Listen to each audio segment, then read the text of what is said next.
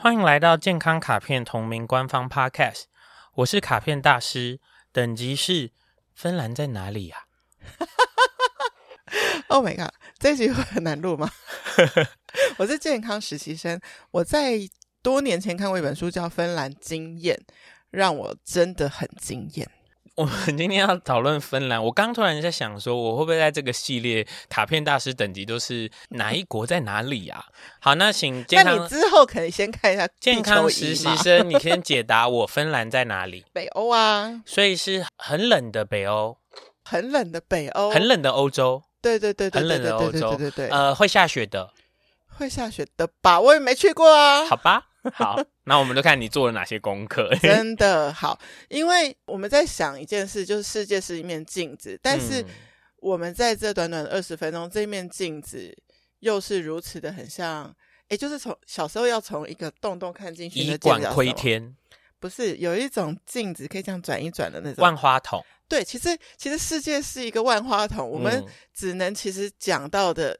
就是冰山一小角，对，可能又带很多我们的刻板印象。对，但是我们就想说，那那些我们没有去过的国家，我们能聊吗？可以啊，我们就是还是想聊聊，可以聊啊，那就来吧。嗯，今天之所以是芬兰的原因啊，是因为有一个报道说，就是有一个世界上有一个报告了，它叫做 World Happiness Report 二零二三幸福报告。对，世界幸福报告呢，北欧国家芬兰连续六年夺得。最幸福国家的宝座，连续六年第一名吗？对，哦，那很厉害。对，那你看哦，他前十名的顺序，我就想说，天哪，北欧怎么那么棒？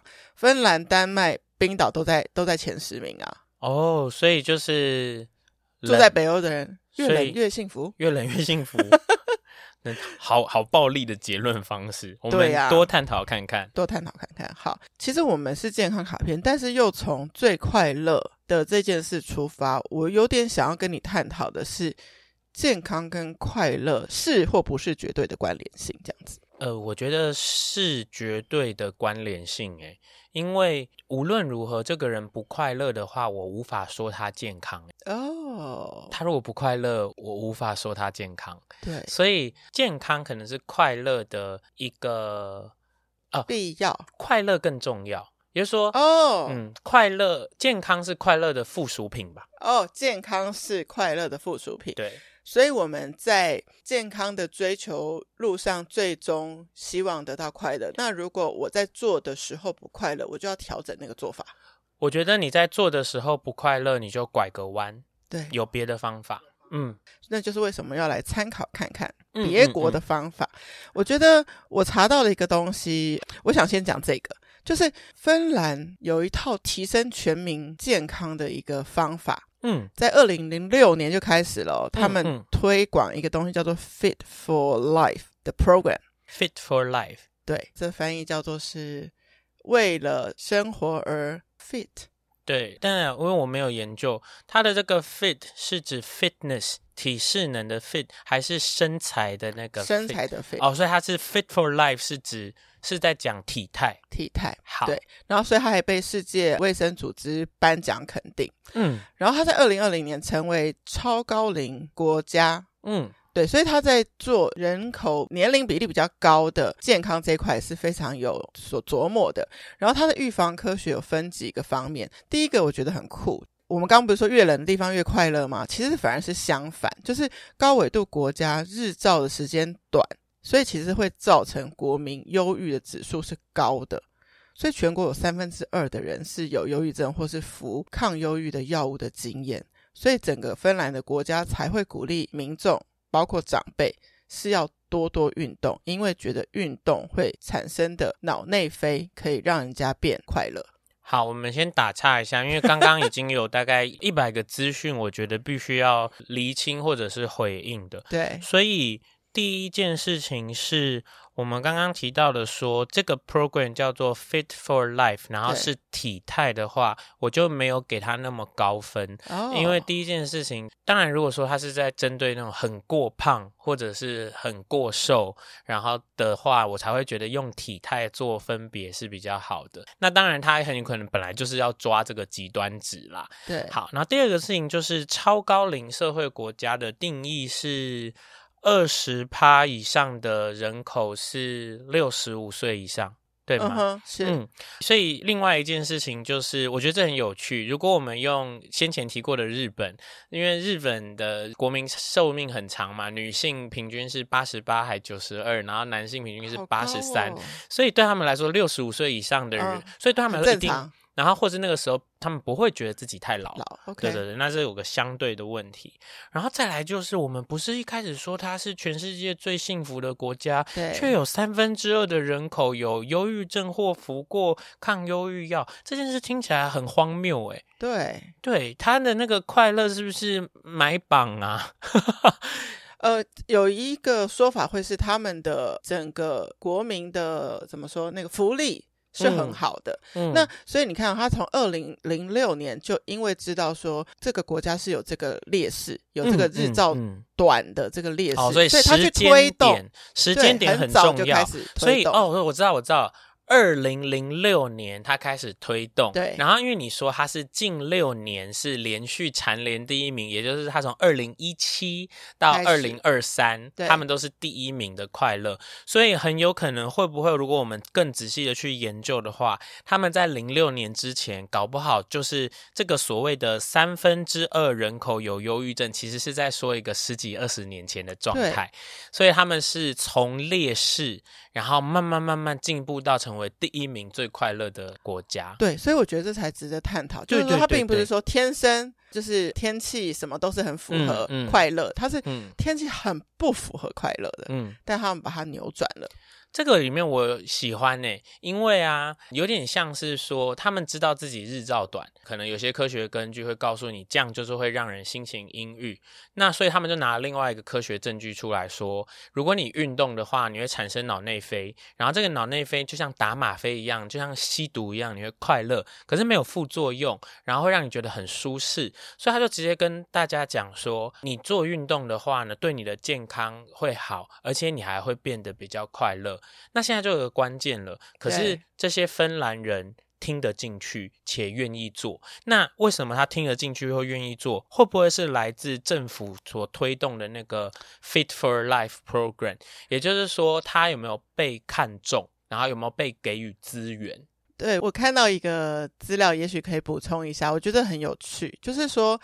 他们有一个整个国家的目标，就是说，希望任何的民众在他临终前哦，嗯，只有两个礼拜卧床，嗯，这是我看到的时候很不可思议的一个资料，觉得很震惊，对不对？对，那我就再查了一下，那比对台湾人的长照需求，嗯，是平均六到八年，而且有百分之二十一要到十年以上，六到八年和两周。那是巨大的差别，六到，等下我真的现在要算这个数学，是两百倍，超两百倍，对哦。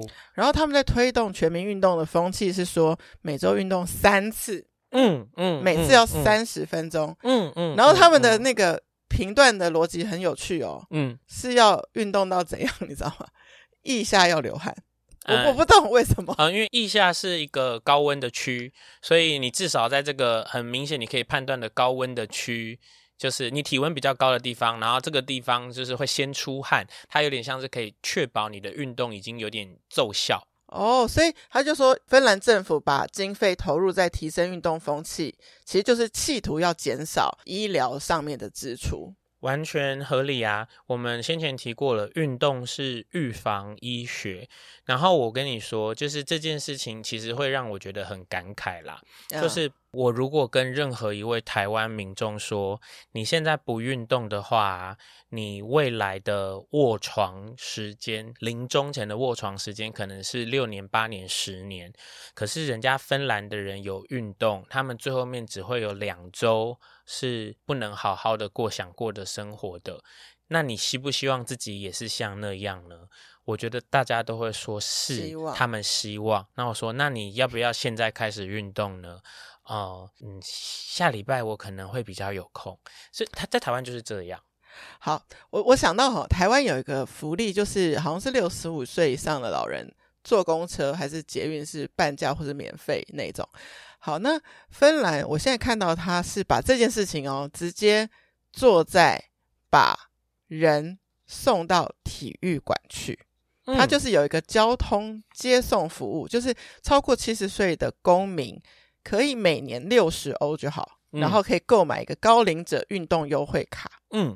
对，然后就是，呃，有一个大学，它里面是找了十三位运动教练，四十位的物理治疗师，然后七十位是有领薪的体育系学生，嗯，来提供高龄者的运动计划跟服务。是，呃，我不知道台湾有没有，但我觉得这个很棒。这个首先，首先我要说的事情是，他们如果有这个服务，而且你觉得它听起来很棒的话呢，那就是根源没有做好。的是什么意思？请问你觉得卡片大师七十岁的时候需要这个服务吗？不用。为什么？哦，因为你本来就一直在运动。因为我从十几岁、二十几岁、三十几岁、四十几岁、五十几岁都在运动，我不需要，我不需要这个时候给我十三位大学运动教练、四十位物理教师、七十位临时性的体育系学生。所以呢，这个东西当然它就是一个后面。那你会觉得这个很好的原因就是。你也不想从根源，你会觉得等我年纪什么？你你就在想说，等我年纪等我七十岁，等我七十岁的时候呢？我如果那个时候想要开始运动，可是这件事情其实我讲的比较难听一点啦，它都很为时已晚呐、啊。Oh. 你在一个为时已晚的状态，给一个完美计划，你为什么不在为时尚早的时候做一点点呢？对，所以这个也是很感慨啊！天哪，原来我们去看那个世界上最快乐的国家的时候，会有很多感慨的感觉。那另外一个我觉得很喜欢，因为它其实其实某种程度上就是说，七十岁以上公民的每年六十欧购买高龄者运动优惠卡嘛，所以这个应该是补助啦。对对对对，对，对，对，所以说。国家愿意拿，但他们是社会福利国家嘛，所以说社会福利国家通常都很完善，所以他就是挪了这个经费来。我觉得他们里面的主事者应该也有，当然他们一定有一个想望，是说如果从年轻的人都做起，都照顾自己的运动的话，他们到老了这笔经费就会再省下来，再省下来的事情不就能够再让大家更快乐吗？对对，但是我都觉得。就是很难，这个很难。所以，所以其实你反而反观这整件事情，会觉得说，OK，你为高龄者做很好，但如果我们不要到了高龄才推动这件事情的话，是会更好。对，那我可能可以再分享一个故事给你。我觉得我有查到一个，是来自一个网站叫翻转教育。翻转教育，对。他说呢，就是在这个故事，就是只是一个个人的参与的故事，那他不是一个、嗯、呃，像刚刚那样是一个研究哦。他说他去参加了一个芬兰小小的地方的普通的小学的一个运动会，嗯，然后这个运动会他观察到，哎，居然办了是一个没有竞赛、没有比较、嗯、没有名次、也没有奖品的一场运动会，就跟嗯。我们所认知的台湾的运动会。是完全不一样的，会有竞赛、比较、名次跟奖品。对，他就说校长呢，从头到尾没有拿麦克风去讲话，他可能去帮忙打菜。嗯，可能爸爸妈妈呢，并不是说观赛就要去帮忙布置啊，忙进忙出啊，不是，就是你当面当啦啦队。然后小孩呢，也不会被排名，甚至有一个运动项目呢，就会让你，比如说你在练习某一个运动，然后你很不会。然后没关系，你就在这一站一直玩，一直玩，玩到你熟悉，你会。它没有排名，没有比赛，没有时间限制。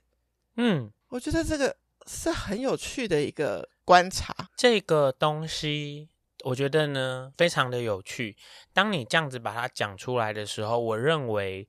不太会有人跟你那么强烈的只反对意见，说这个是不好的，因为听起来很棒。Uh -huh. 我们都想要没有竞争，我们都想要可以。我如果这边比较不会，我自由的多花时间，然后我投入，我可以欢笑，然后大家没有包袱。可是这件事情套用在任何功利主义的世界里面，都会被有一点点很难以执行，因为呢，很有可能在这里面会有一个家长。觉得他的小孩要是冠军哦，哎，那但我想另外一个东西跟你探讨的是，如果我想要从小培养一个小孩喜欢运动，不会，他不可能突然一辈子都不运动，然后突然七十岁会自己跑去参加一个大学的一个 program，嗯，他一定要从小培养嘛。那我们如果想要培养小孩从小就喜欢运动，那到底要让他有竞争感，还是不要有竞争感？嗯。哦，我有两个想要讨论的事情，但我们先来讲竞争感好了。竞争这件事情，有人喜欢，有人不喜欢啊，又是因人而异。对，因为竞争这件事，我非常非常小的时候，真的很小，蛮令人惊讶。可能就是还没有二十岁之前，我就知道我很不喜欢竞争。嗯，我很不喜欢。排名，排名。然后，可是我说的，我很不喜欢竞争和不喜欢排名啊。我觉得是来自一些我不好的经验。嗯，可是你知道我，我觉得我真的是一个很形而上的人，所以听众朋友如果觉得啊他好怪哦，就是很正常。我非常不喜欢在两个国家的运动竞赛里，大家为自己的国家加油的时候。一边说别人的国家的坏话，哦，或者是我我完全你，那你你如果被朋友邀请到一个那种现场比赛，然后你一定要去一边当啦啦队，那你怎么办？我就会去一次，然后再也不会去了，去了嗯，因为我我觉得我完全不懂那是什么意思。嗯，呃，比如说我们我们不要举台湾，我们说日本对韩国好了，最常见到对。对大家比较喜欢日本，所以说日本好话，讲韩国坏话。难道那个韩国的运动员没有努力吗？难道他不是想要在场上有很好的表现吗？然后为什么就是？但是好了，这就是很乡民行为嘛。所以我觉得这种很莫名其妙的选边站，我们不是在鼓励。你看啊，我们不是在鼓励人家努力，我们在鼓励人家获胜，我们在鼓励人家打倒对方，哦，我，我们在鼓励让败者受到羞辱。我们在鼓励胜者才是王道，所以你看这件事让我很很感慨。所以刚刚这个小朋友故事，明明大家听起来都会觉得很棒，可是大家真的要去做的时候，大家的行为又都很没有跟他顺向，对吗？所以你说，即使这个大会是这样子安排，但是你也很难去透彻家长的心理。所以你知道，你刚刚说的这件事很有趣，因为你说会不会？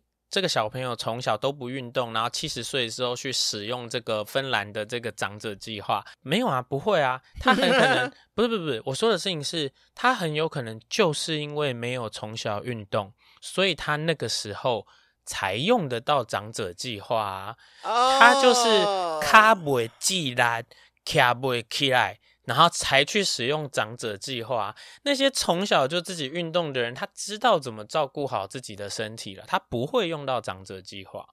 他自己有自己的计划，对，所以他就已经有一点点切开了。理解理解。那你有没有发现一件很惊人的事情？其实会不会关键是中生代呢？对耶，中生代看着老人有很好的长者计划。推自己的爸妈去，爸妈去说：“你看，你以前不运动，你现在去这个，他们会协助你，你还有补助。”爸妈去找小孩子的时候说：“说这个，你看这个运动会是没有竞争的，你在里面快乐就好。”那爸妈自己的这个中生代自己的显示的作用在哪？你运动了吗？你照顾自己的健康了吗？你只有在逼小孩跟逼老人呐、啊？那你以前是小孩，未来是老人呐、啊？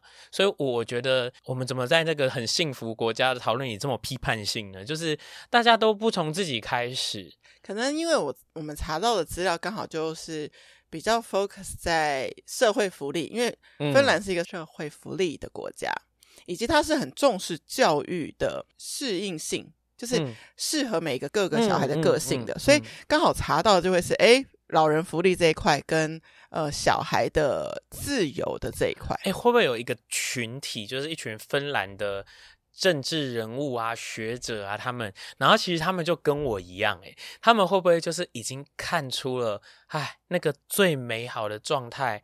在人类身上不会发生，于是他们改追求这个次美好的状态，就是说我们刚刚说的，每个人都开始变得自动自发，从比较小的时候开始追寻这个，然后他们已经看见了那个小朋友，我们可以看到一些些这种案例。却没办法推及到全国，因为可能还是有一些人很功利主义。Oh. 我们都知道，他小的时候就开始照顾的话，照顾自己的身体健康，他老的时候不会需要用到这么多。可是我们又已经看，我们又已经看到了可能又有多少 percent 的人就是不愿意好好照顾自己。好，那我们就退而求其次，提出这个老人健康计划。所以会不会其实他们也看得很透彻？这个已经是他们能做的最好的了。也可能是。对，那我当然还是会想要鼓励所有的听众，其实你就是从自己开始做起。你今天这个，你看夜配时间来了，就是。健康卡片，你可能会抽到的任务，你可能就今天会为你的运动，会为你的饮食，会为你的心灵健康做一点小小努力，你就开始了耶。对，那我很在意的事情就是有一点像是，当你没有开始有这些再好的计划，或是你去推动你周围的人干嘛，你都不可靠，你就自己去做了。你看起来就很可靠，就是比如说健康卡片，有一天我抽到，请去尝试吃一份芬兰早餐，然后我是不是就真的去做，然后做了燕麦粥、优格、葡萄干、香蕉片、杏仁，然后真的做给自己吃，然后去感受这个到底是什么，然后再去了解芬兰这个国家的饮食，嗯、再去了解芬兰国家这个国家的运动，然后找到可以接近的地方。对，但是这个我们这边没有 没有一个前提是说芬兰早餐一定健康啦。我知道，对对对，试试看嘛。对，但是多多一点尝试，说不定你找到你很喜欢，喜欢的，然后这个结果你你可以长治久安的做下去。对，那我们回到这个就是世界是一面镜子这件事情来看，我会从芬兰的这个我们今天探讨的内容里面找到的事情啊，是说他们其实是很有远见。啊，以及他们很全面性，对，就是说他们比较早就发现一些事，然后他们会有想法。有想法之后，他们会提出实际的配套的做法。我觉得蛮多人对自己的健康，或是蛮多国家对全体国民的健康都有想法，嗯、可是，在做的时候会这里缺了钱，这里缺了动机，或者是他们却连接送都想好了。那他们就把这个完整的计划丢出来，然后又呃有照顾到老人。那我觉得啦，他绝对对一般市民。从事健康应该也因为社会福利国家嘛，应该也是蛮完善的。对对，然后在小朋友里面，我们看到至少有一些些地方的老师家长，他们觉得这个样子是一个很好的呈现，然后他们也这样做，至少我们都看到了落实。对，所以我会觉得就是说，如果你真的什么也没有。然后你有一些想法，我会想要你落实看看。再来是，如果你已经有在做了一些什么了，你看看你能不能从一个更有远见的方式去设计你的行为。我自己有一个小挫折跟大家分享，其实是真的是三天两头会有人跟我讨论他的运动计划或饮食计划，然后我都会很真诚的回答。之外，我都会一定会提醒，至少要多久。哦，oh, 因为你没有你没有办法完成那个时间，你会看不到效果，对，然后你会沮丧，你会想要放弃。但我就一开始就跟你讲，可是即使我真的就是一直这样子讲了，真的会很多人就是连第一个周期他都没办法做完，对，他就是掉进了我很怕他掉进的那个放弃的漩涡里。对，那我就觉得会不会那个地方你其实会有一点点勉强，有一点点辛苦自己一下下，但是你要有一点承诺 commitment。然后你就会有点变化，就好像三十天的健康卡片，我其实可以感觉到大家在中间的后面会开始比较没有力气。嗯，我觉得无所谓。可是如果你继续给自己机会，好，明天我再开始，明天我再开始，然后或者是你你终于扩大了你的容器了，然后你能够做多一点的话，我觉得那那个时候芬兰对我们的。就作为借镜就会很有效果，因为你就知道你要更从长计议，然后你就会知道你要落实，然后你会知道说我要完整性。那说不定我们不知道自己猜的对不对啦，嗯、但是也许你会知道最好的计划办不到，但是你会有次好的计划。我觉得这样就可以了。谢谢收听今天的节目，欢迎在 Apple Podcast 留下五星评价。或是把这集连接分享给需要的朋友。最重要的，欢迎到健康卡片的 Instagram 留言给我，提问任何健康相关的问题。卡片大师将在后续的节目中为您解答。Healthy Gacha，会不会有朝一日去芬兰呢？爱上芬兰的远见与落实。拜拜拜。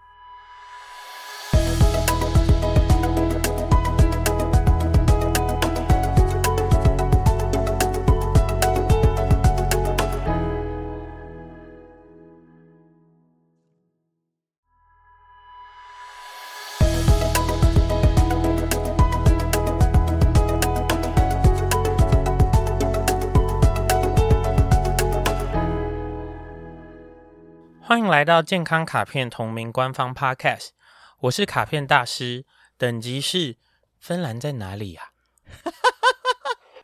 Oh my god，这一集会很难录吗？我是健康实习生，我在多年前看过一本书叫《芬兰经验》，让我真的很惊艳。我们今天要讨论芬兰。我刚突然在想说，我会不会在这个系列卡片大师等级都是哪一国在哪里啊？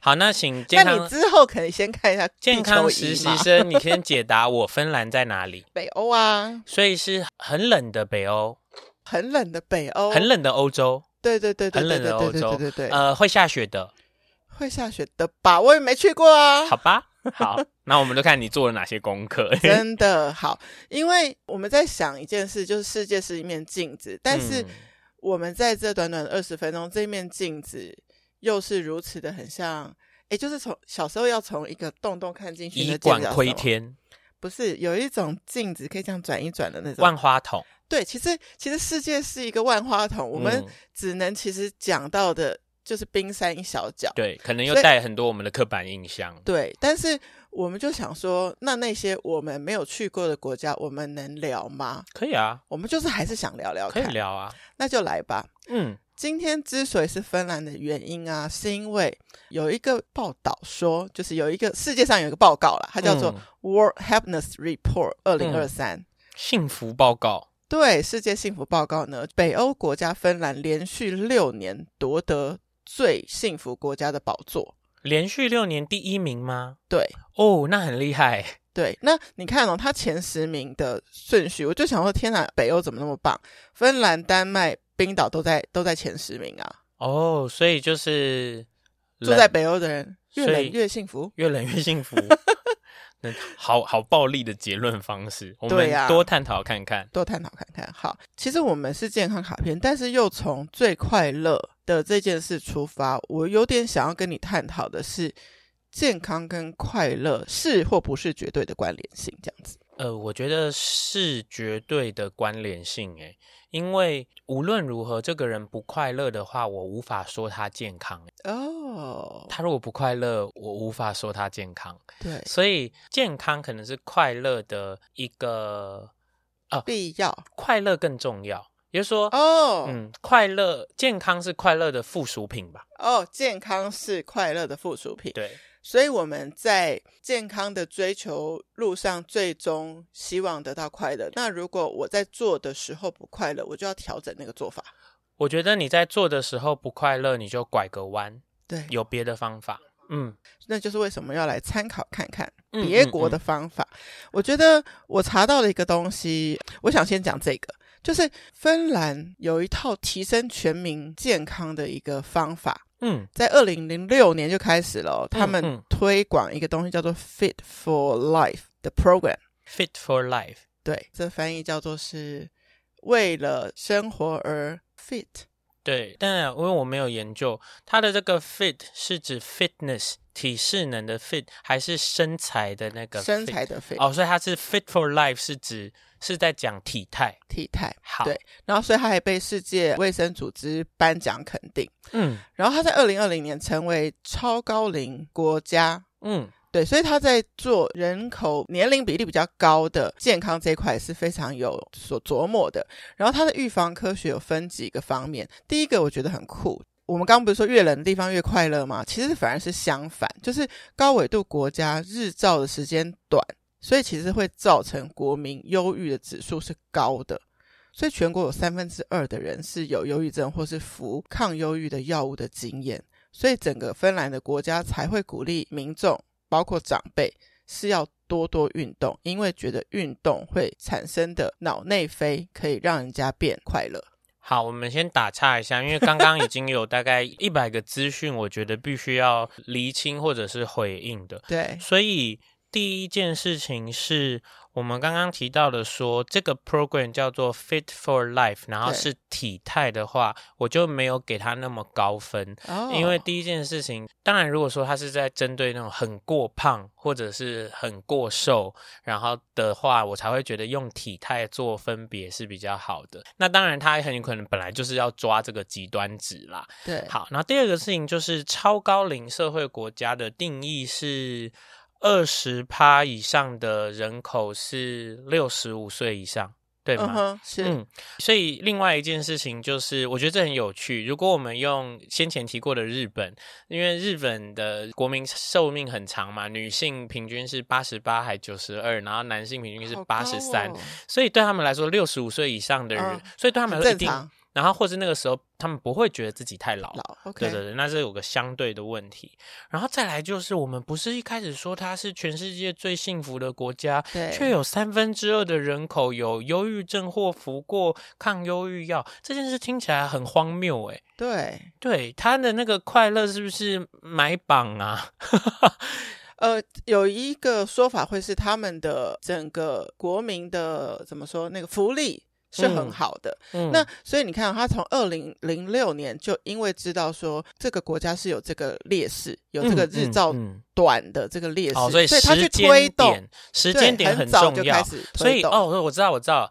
二零零六年，他开始推动，对。然后因为你说他是近六年是连续蝉联第一名，也就是他从二零一七到二零二三，他们都是第一名的快乐，所以很有可能会不会，如果我们更仔细的去研究的话，他们在零六年之前，搞不好就是这个所谓的三分之二人口有忧郁症，其实是在说一个十几二十年前的状态，所以他们是从劣势，然后慢慢慢慢进步到成为第一名最快乐的国家，对，所以我觉得这才值得探讨。就是说，它并不是说天生就是天气什么都是很符合快乐，它是天气很不符合快乐的。嗯，但他们把它扭转了。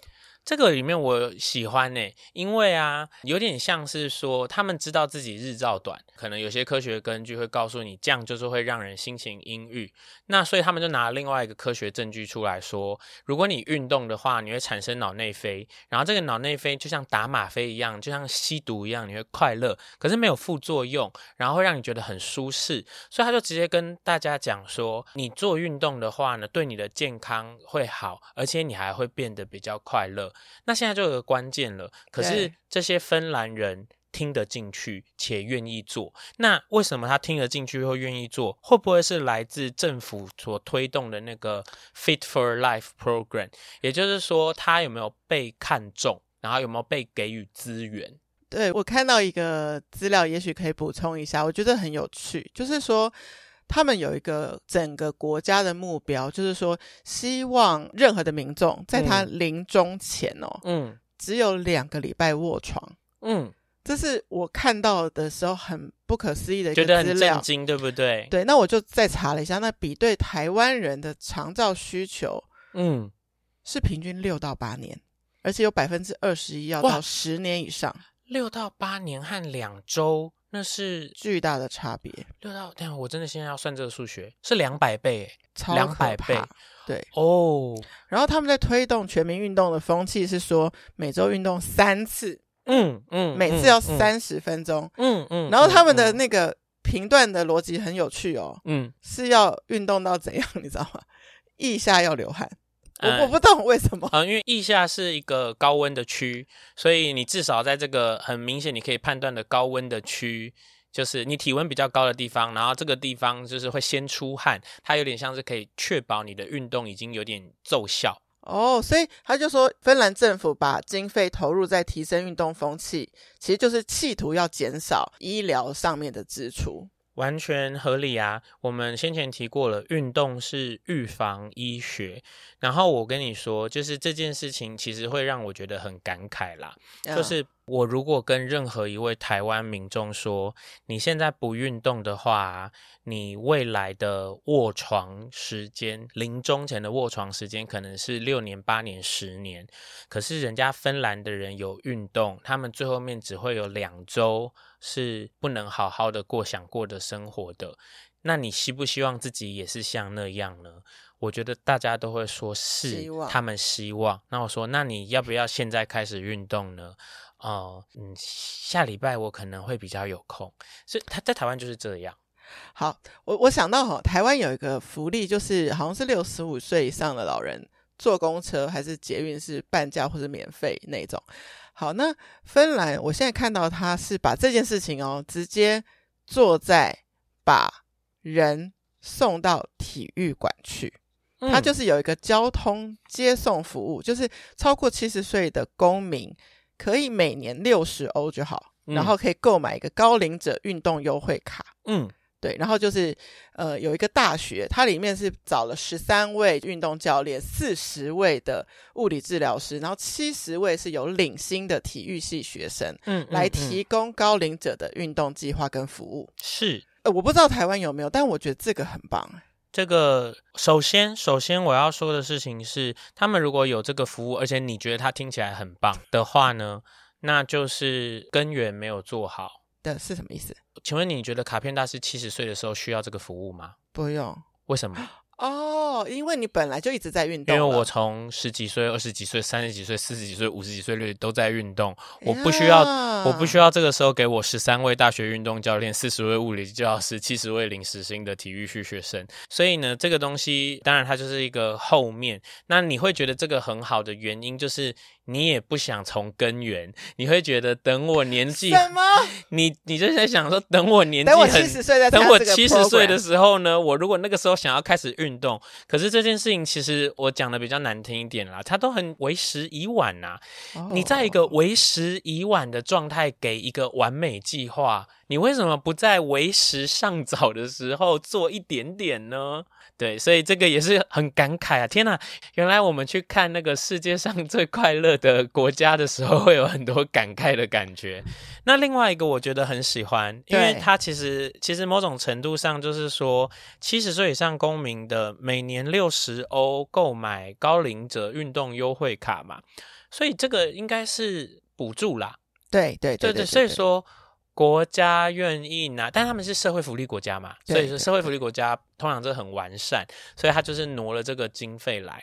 我觉得他们里面的主事者应该也有，当然他们一定有一个想望，是说如果从年轻的人都做起，都照顾自己的运动的话，他们到老了这笔经费就会再省下来，再省下来的事情不就能够再让大家更快乐吗？对对，但是我都觉得。就是很难，这个很难。所以，所以其实你反而反观这整件事情，会觉得说，OK，你为高龄者做很好，但如果我们不要到了高龄才推动这件事情的话，是会更好。对，那我可能可以再分享一个故事给你。我觉得我有查到一个，是来自一个网站叫翻转教育。翻转教育，对。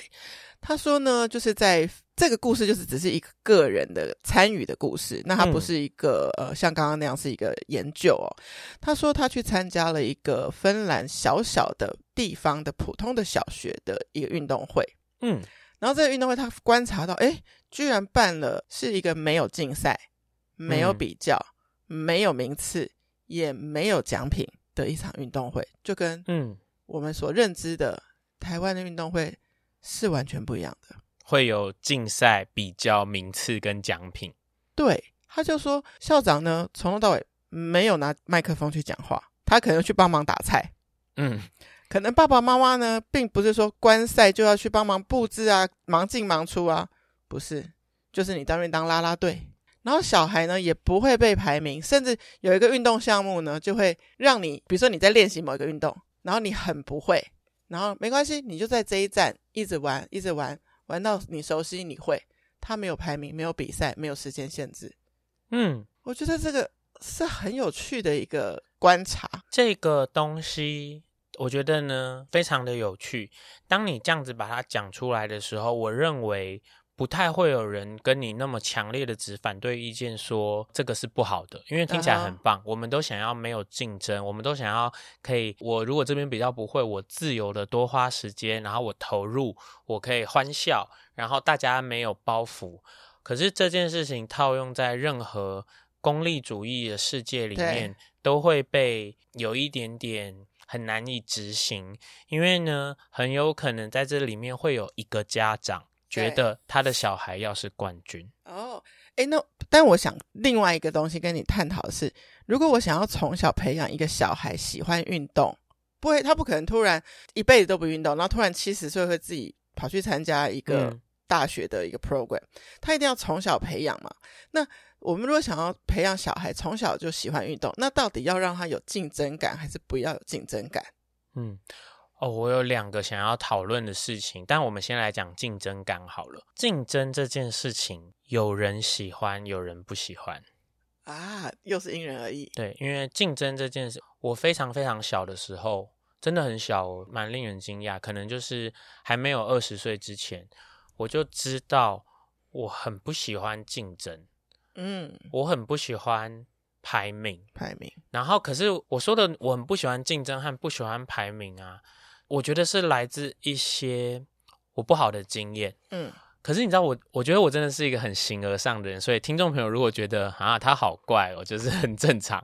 我非常不喜欢在两个国家的运动竞赛里，大家为自己的国家加油的时候，一边说别人的国家的坏话，哦，或者是我我完全你，那你你如果被朋友邀请到一个那种现场。比赛，然后你一定要去一边当啦啦队，那你怎么办？我就会去一次，然后再也不会去了，去了嗯、因为我我觉得我完全不懂那是什么意思。嗯，呃，比如说我们我们不要举台湾，我们说日本对韩国好了，最常见到，对，对大家比较喜欢日本，所以说日本好话，讲韩国坏话。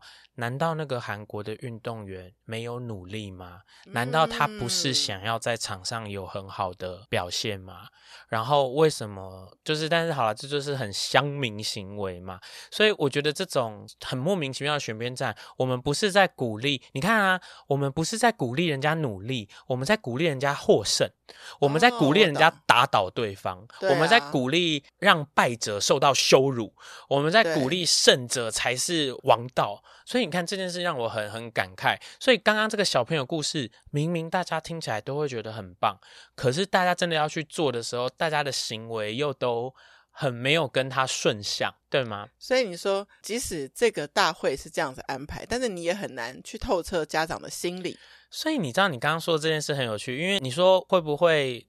这个小朋友从小都不运动，然后七十岁的时候去使用这个芬兰的这个长者计划，没有啊，不会啊，他很可能 不是不是不是，我说的事情是，他很有可能就是因为没有从小运动，所以他那个时候才用得到长者计划啊，他就是卡不起来，卡不起来。然后才去使用长者计划。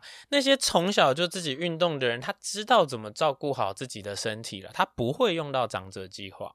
他自己有自己的计划，对，所以他就已经有一点点切开了。理解理解。那你有没有发现一件很惊人的事情？其实会不会关键是中生代呢？对耶，中生代看着老人有很好的长者计划。推自己的爸妈去，爸妈去说：“你看，你以前不运动，你现在去这个，他们会协助你，你还有补助。”爸妈去找小孩子的时候说：“说这个，你看这运动会是没有竞争的，你在里面快乐就好。”那爸妈自己的这个中生代自己的显示的作用在哪？你运动了吗？你照顾自己的健康了吗？你只有在逼小孩跟逼老人呐、啊？那你以前是小孩，未来是老人呐、啊？所以我觉得我们怎么在那个很幸福国家的讨论里这么批判性呢？就是大家都不从自己开始，可能因为我我们查到的资料刚好就是比较 focus 在社会福利，因为芬兰是一个社会福利的国家，嗯、以及它是很重视教育的适应性。就是适合每个各个小孩的个性的，嗯嗯嗯嗯、所以刚好查到就会是，哎，老人福利这一块跟呃小孩的自由的这一块，哎，会不会有一个群体，就是一群芬兰的政治人物啊、学者啊，他们，然后其实他们就跟我一样，哎，他们会不会就是已经看出了，哎，那个最美好的状态在人类身上不会发生，于是他们改追求这个次美好的状态，就是说我们刚刚说的，每个人都开始变得自动自发，从比较小的时候开始追寻这个，然后他们已经看见了那个小朋友，我们可以看到一些些这种案例。却没办法推及到全国，因为可能还是有一些人很功利主义。Oh. 我们都知道，他小的时候就开始照顾的话，照顾自己的身体健康，他老的时候不会需要用到这么多。可是我们又已经看，我，我们又已经看到了。可能又有多少 percent 的人就是不愿意好好照顾自己？好，那我们就退而求其次，提出这个老人健康计划。所以会不会其实他们也看得很透彻？这个已经是他们能做的最好的了。也可能是。对，那我当然还是会想要鼓励所有的听众，其实你就是从自己开始做起。你今天这个，你看夜配时间来了，就是。健康卡片，你可能会抽到的任务，你可能就今天会为你的运动，会为你的饮食，会为你的心灵健康做一点小小努力，你就开始了耶。对，那我很在意的事情就是有一点像是，当你没有开始有这些再好的计划，或是你去推动你周围的人干嘛，你都不可靠，你就自己去做了。你看起来就很可靠，就是比如说健康卡片，有一天我抽到，请去尝试吃一份芬兰早餐，然后我是不是就真的去做，然后做了燕麦粥、优格、葡萄干、香蕉片、杏仁，然后真的做给自己吃，然后去感受这个到底是什么，然后再去了解芬兰这个国家的饮食，嗯、再去了解芬兰国家这个国家的运动，然后找到可以接近的地方。对，但是这个我们这边没有 没有一个前提是说芬兰早餐一定健康啦。我知道，对对对，试试看嘛。对，但是多多一点尝试，说不定你找到你很喜欢，喜欢的，然后这个结果你你可以长治久安的做下去。对，那我们回到这个就是世界是一面镜子这件事情来看，我会从芬兰的这个我们今天探讨的内容里面找到的事情啊，是说他们其实是很有远见。啊，以及他们很全面性，对，就是说他们比较早就发现一些事，然后他们会有想法，有想法之后他们会提出实际的配套的做法。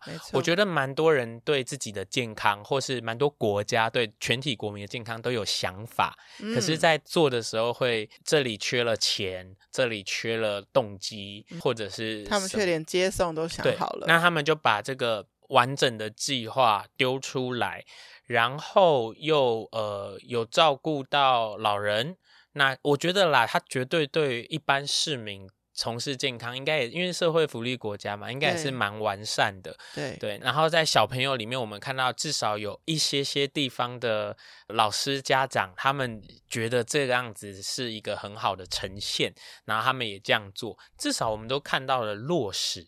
对，所以我会觉得就是说。如果你真的什么也没有，然后你有一些想法，我会想要你落实看看。再来是，如果你已经有在做了一些什么了，你看看你能不能从一个更有远见的方式去设计你的行为。我自己有一个小挫折跟大家分享，其实是真的是三天两头会有人跟我讨论他的运动计划或饮食计划。然后我都会很真诚的回答，之外我都会一定会提醒，至少要多久哦，oh, 因为你没有你没有办法完成那个时间，你会看不到效果，对，然后你会沮丧，你会想要放弃。但我就一开始就跟你讲，可是即使我真的就是一直这样子讲了，真的会很多人就是连第一个周期他都没办法做完。对，他就是掉进了我很怕他掉进的那个放弃的漩涡里。对，那我就觉得会不会那个地方你其实会有一点点勉强，有一点点辛苦自己一下下，但是你要有一点承诺 commitment，然后你就会有点变化。就好像三十天的健康卡片，我其实可以感觉到大家在中间的后面会开始比较没有力气。嗯，我觉得无所谓。可是如果你继续给自己机会，好，明天我再开始，明天我再开始，然后或者是你你终于扩大了你的容器了，然后你能够做多一点的话，我觉得那那个时候芬兰对我们的。就作为借镜就会很有效果，因为你就知道你要更从长计议，然后你就会知道你要落实，然后你会知道说我要完整性。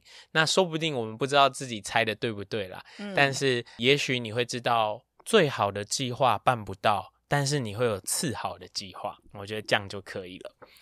谢谢收听今天的节目，欢迎在 Apple Podcast 留下五星评价，或是把这集连接分享给需要的朋友。最重要的，欢迎到健康卡片的 Instagram 留言给我，提问任何健康相关的问题，卡片大师将在后续的节目中为您解答。Healthy Gacha，会不会有朝一日去芬兰呢？爱上芬兰的远见与落实，拜拜拜。